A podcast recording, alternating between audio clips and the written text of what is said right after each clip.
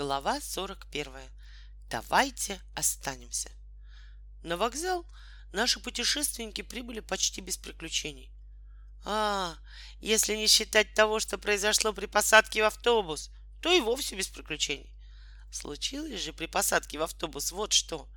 Уже и Волька, и Женя, с трудом, правда, но влезли в переполненный автобус. Уже Хаттабыч занес ногу на подножку автобуса, чтобы последовать за ними — когда из раскрытого окошка высунулся кондуктор и властным голосом произнес «Граждане, мест больше нет, автобус отправляется». Так как его слова не произвели никакого впечатления на старичка в канатье, то он специально для старичка в канатье добавил «Давайте останемся, гражданин».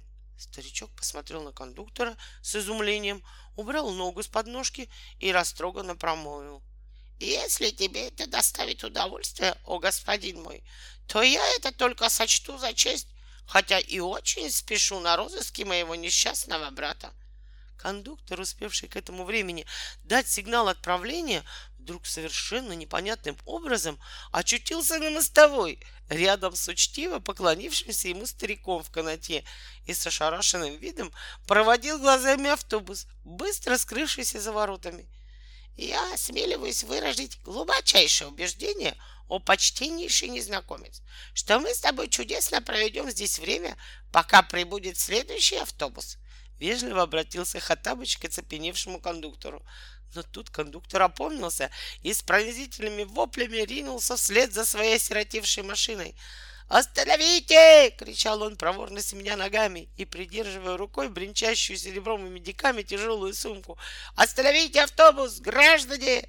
Хаттабыч, пораженный странным поведением кондуктора, с интересом посмотрел ему вслед. А потом, когда тот скрылся за поворотом, где стоял задержанный Волькой автобус, легко нагнал его и даже успел забраться в машину раньше кондуктора — Вскоре автобус тронулся в дальнейший путь, и Хаттабыч, наклонившись к своим друзьям, зашептал им, неодобрительно поглядывая все еще на не пришедшего себя кондуктора. «Странный, очень странный человек этот кондуктор. Я его не тянул за язык. Он сам по собственной воле предложил мне, давайте останемся. Меня порадовали и поразили сердечность и доброта человека, предложившего мне свое общество — чтобы мне легче было скоротать время до следующего автобуса.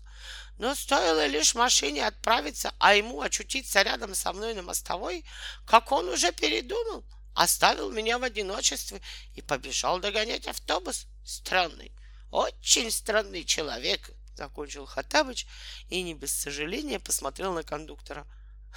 Он вовсе не собирался оставаться с тобой на мостовой, попытался Волька разъяснить старику.